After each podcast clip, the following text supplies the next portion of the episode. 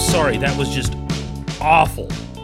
Everything about it, and take that from someone who witnessed it in person. Awful with a capital awful. Good morning to you. Good Wednesday morning. I'm Dejan Kovacevic of DK Pittsburgh Sports. This is Daily Shot of Pirates. Comes your way bright and early every weekday. If you're into football and or hockey, I also offer up daily shots of Steelers and Penguins right where you found this. Have I mentioned that the Pirates 8 to nothing loss to the Rockies last night was awful? Well, it was. Germán Marquez pitched well for Colorado. He's a good pitcher. He didn't need to be a good pitcher to take a no hitter into the ninth inning at Coors Field, which opened in 1995, had Hideo Nomo no hit the Rockies as a member of the Dodgers the following year, and then never again. Never, never has a Colorado pitcher thrown a no hitter at Coors Field. This one almost did. Almost did. And I, I'm fine with giving Marquez credit. He did a lot of good things out there. It just didn't matter. It just didn't matter. It didn't matter. The caliber of the lineup that was put forth, and I know there's going to be people who are upset that Bryan Reynolds was given the day off. That stuff happens all across baseball. And the reason you give a guy a day off on the road is because you don't want to give him the day off at home when there's paying customers. That's just a baseball thing. Every team is doing it. This didn't happen because Reynolds was given the day off. This didn't happen because Colin Moran was hit on the wrist two nights ago and wasn't available to hit. This happened because this lineup at the big league level is embarrassing. And I'm obviously not being all inclusive here because Adam Frazier is going to be the starting second baseman in the All Star game on merit. And Reynolds is who he is. And Ke'Bryan Hayes is, what's the best way to put this, going to be who he is. But the rest of this lineup, you know, Ben Gamel batting third is awful enough. Gregory Polanco batting cleanup is awful enough. But as you keep working your way down that lineup, and you see these names and you see these averages and you see that their averages are lower than a lot of pitchers on their own team. This has to stop. Look, I've been front and center going back to when Ben Cherington was hired and including this year in saying that there's nothing really much to gain from a results standpoint in 2021. It's about players improving, uh, players like Reynolds getting to where they need to be, Mitch Keller not getting to where he needs to be, Kevin Newman getting not whatever. He's been, oh, I'll use the word for the 20th time, awful. But that's what the season was supposed to be about. It wasn't supposed to be about wins and losses and, and whatever. And I'm okay with it. I, I'm okay with all of it. I'm okay with yesterday ESPN putting out its new minor league system rankings, and the Pirates have rocketed all the way up to number four, best in the National League.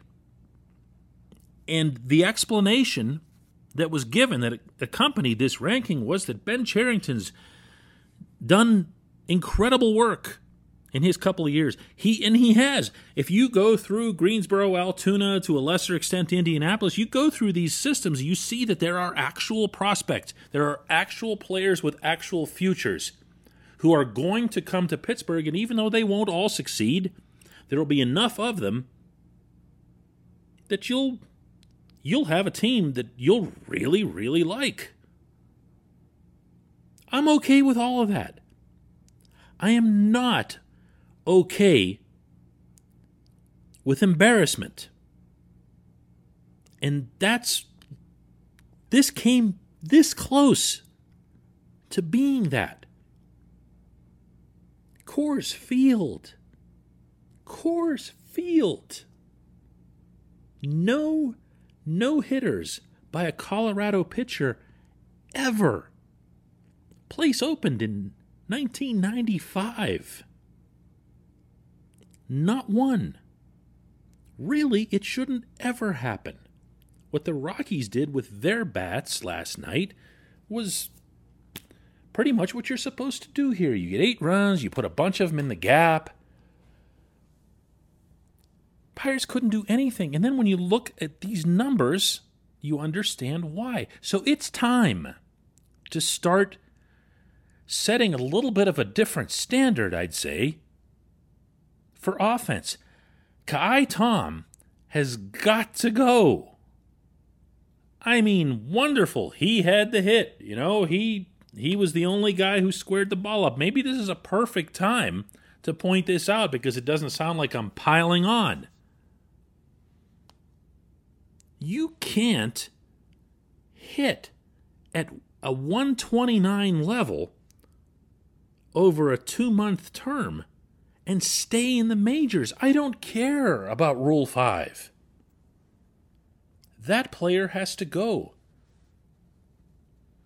What's happening at shortstop? Remember the three way positional battle in Bradenton? Do you remember that?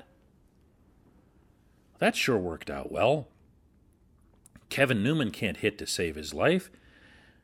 Erik Gonzalez had, my goodness, that pinch hit at bat of his last night was one of the worst you'll see all season. And Cole Tucker isn't even good enough to be in the majors. There have to be other players. There have to be there have to be players somewhere who can hit the ball. I believe and maybe this is naive or excessively idealistic on my part. I know those two things don't have a lot in common, but stay with me. I believe that there is a value to this franchise right now, at this point in time, to not be embarrassed. In wartime, they refer to this as hearts and minds that on one hand, yes, you have to have the military power to do whatever, but you also have to have sentiment on your side. And they're not making that particularly easy. Whether that's the public, whether that's the media, whether that's internal, whether that's the remainder of the organization, meaning all the way down. I think that stuff is important. I don't think you needed to expect that this team was going to, whatever, win 90 games and contend or whatever. That would have been beyond preposterous. Even 500 was going to be that. But what you couldn't have is embarrassment. And you know what? I mean, there's been a couple occasions where that's been the case.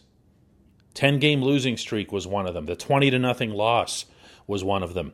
This I I'd still put it under one of them, but it was more of a near miss because it's not going to get anywhere near the attention that it would have had Marquez finished that no-hitter. When we come back, just one question.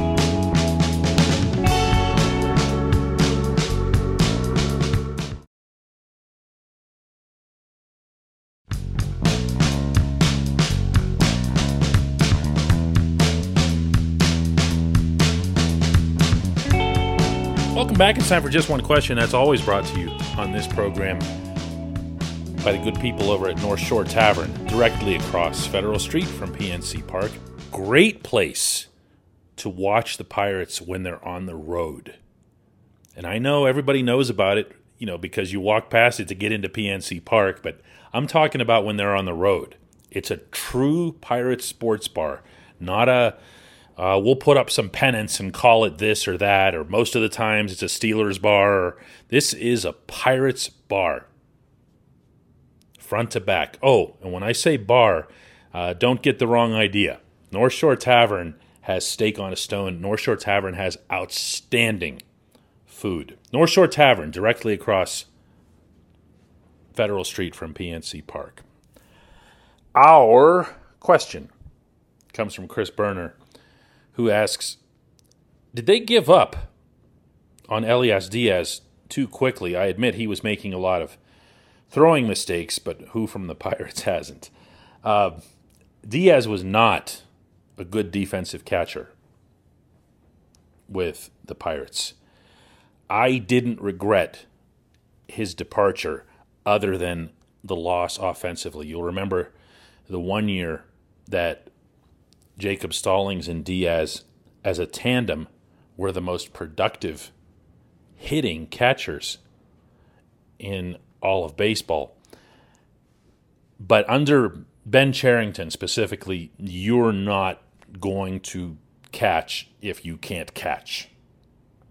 Uh, if you look at the catchers that he's chosen to be backups to Stallings, most of them have come in with, well, here's that word again, embarrassing batting averages. And they're here just because they can handle a pitching staff and bring along the pitching staff. I kind of get the spirit of it, and I also get why Diaz isn't here anymore. So I got your question during the game last night, and as I was leaving the, the press box here in Denver, I asked two very veteran scribes, and you'll probably recognize both of these names Tracy Ringolsby, uh, legend in the Hall of Fame, Jack Etkin, the longtime columnist for the Rocky Mountain News and now with the Denver Post. And boy, did they both jump at the chance to answer this. So you're getting this answer from a way better couple of sources than me.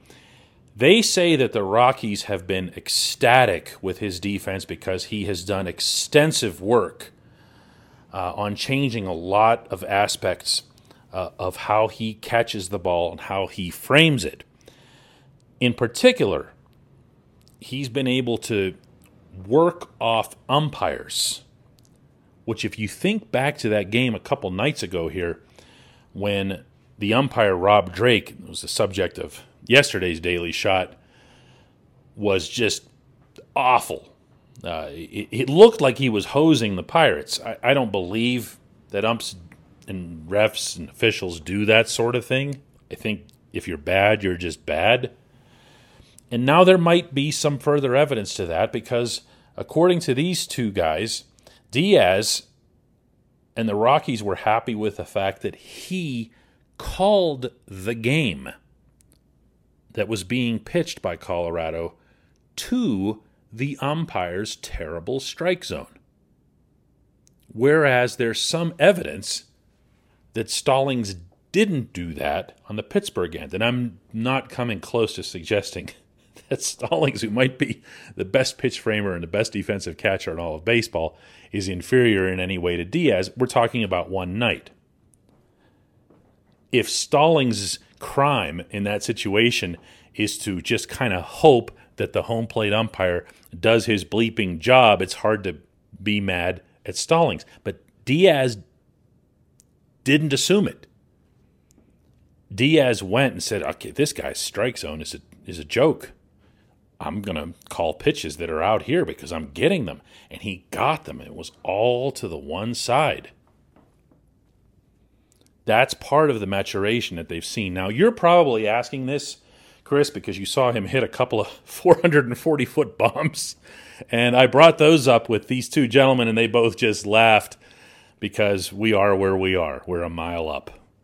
Uh, the ball just does that here. That's not anything new for Diaz. Diaz has two home runs in this series. He has four home runs on the season. I wouldn't read anything into that. Good question, man. I, I love the timely ones. Send me stuff that you know is is is fresh right off of what we just saw. It always makes for a, uh, I think, a, a, better chance to, to to give you something like this. I appreciate that. I appreciate everybody listening to Daily Shot of Pirates. We'll do another one tomorrow.